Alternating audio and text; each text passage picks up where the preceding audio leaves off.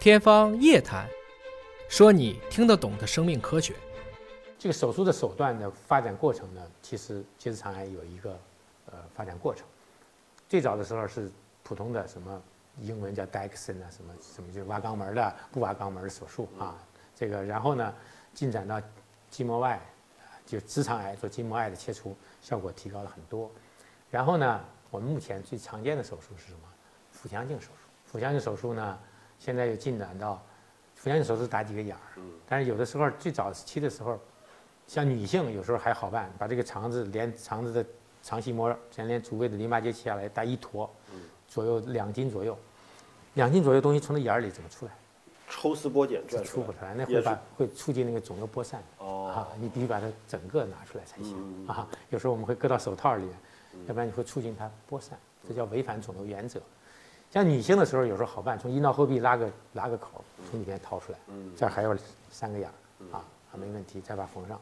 男性没法办，出不来只，能是开开了。开一个大口，还是 就是有时候就不太好。那么这些年就什么所谓的 nose 手术，就有有那个英文的类似于鼻子那个 nose 手术，就是我通过这个一种技术，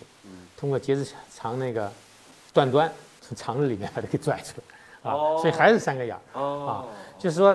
就是这就叫微创，越来越微创啊。然后还有一个重大进展，我认为叫重大进展，就是结直肠癌肝转移的进。已经转移到肝了，那就应该是晚期了吧？对，从十五年前开始，认识到结直肠癌肝转移，因为大约百分之五十的结直肠癌临床诊断病人肝转移，都会肝转移。就是有一半的结肠癌你去你查查，它已经肝转移了，啊，这比例太高。为什么会这么高呢？它一定有它道理。离得近嘛？其实也不见得，胃离的肝更近呢。啊，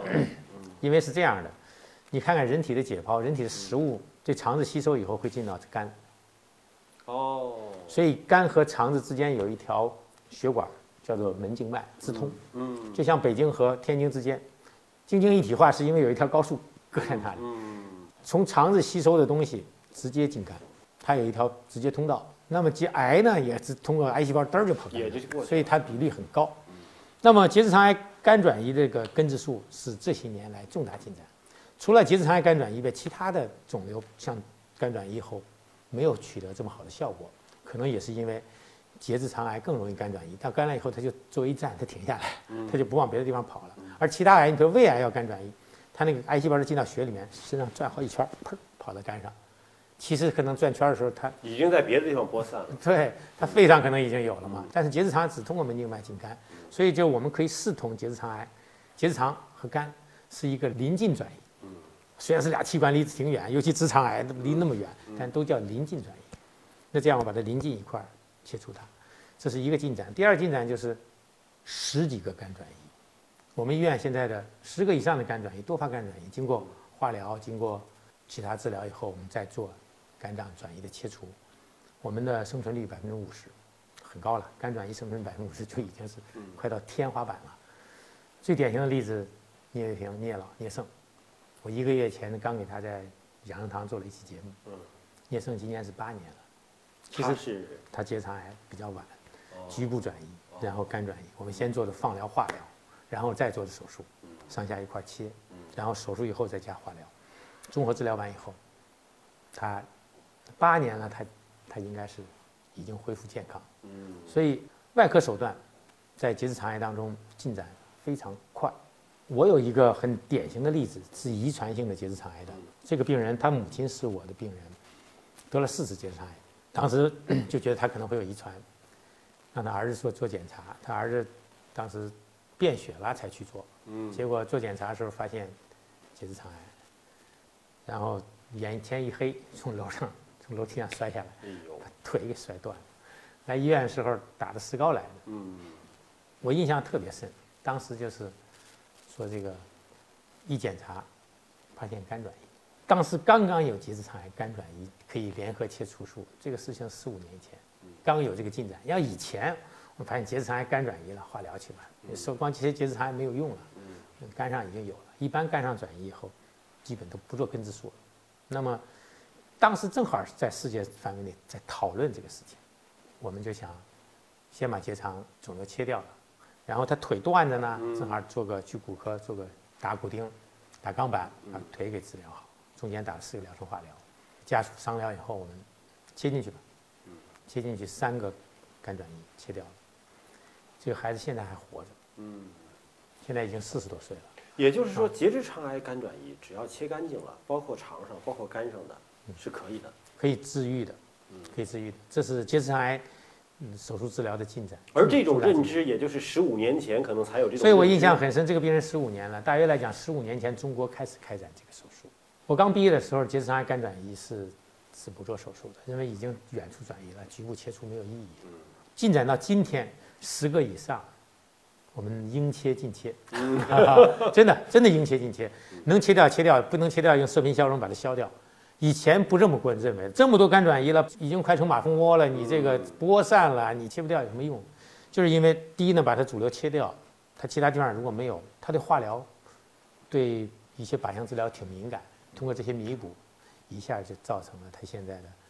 很多当年不能生存的病人的生存。但您讲的这个案例啊，因为他母亲也是这个疾病，嗯，他是典型的有遗传因素。对他现在我给他查到，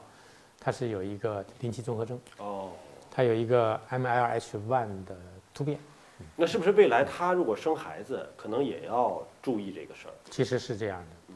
我们对家族遗传性肿瘤非常重视，结直肠肿瘤大约四分之一有遗传倾向，这四分之一当中呢，大约有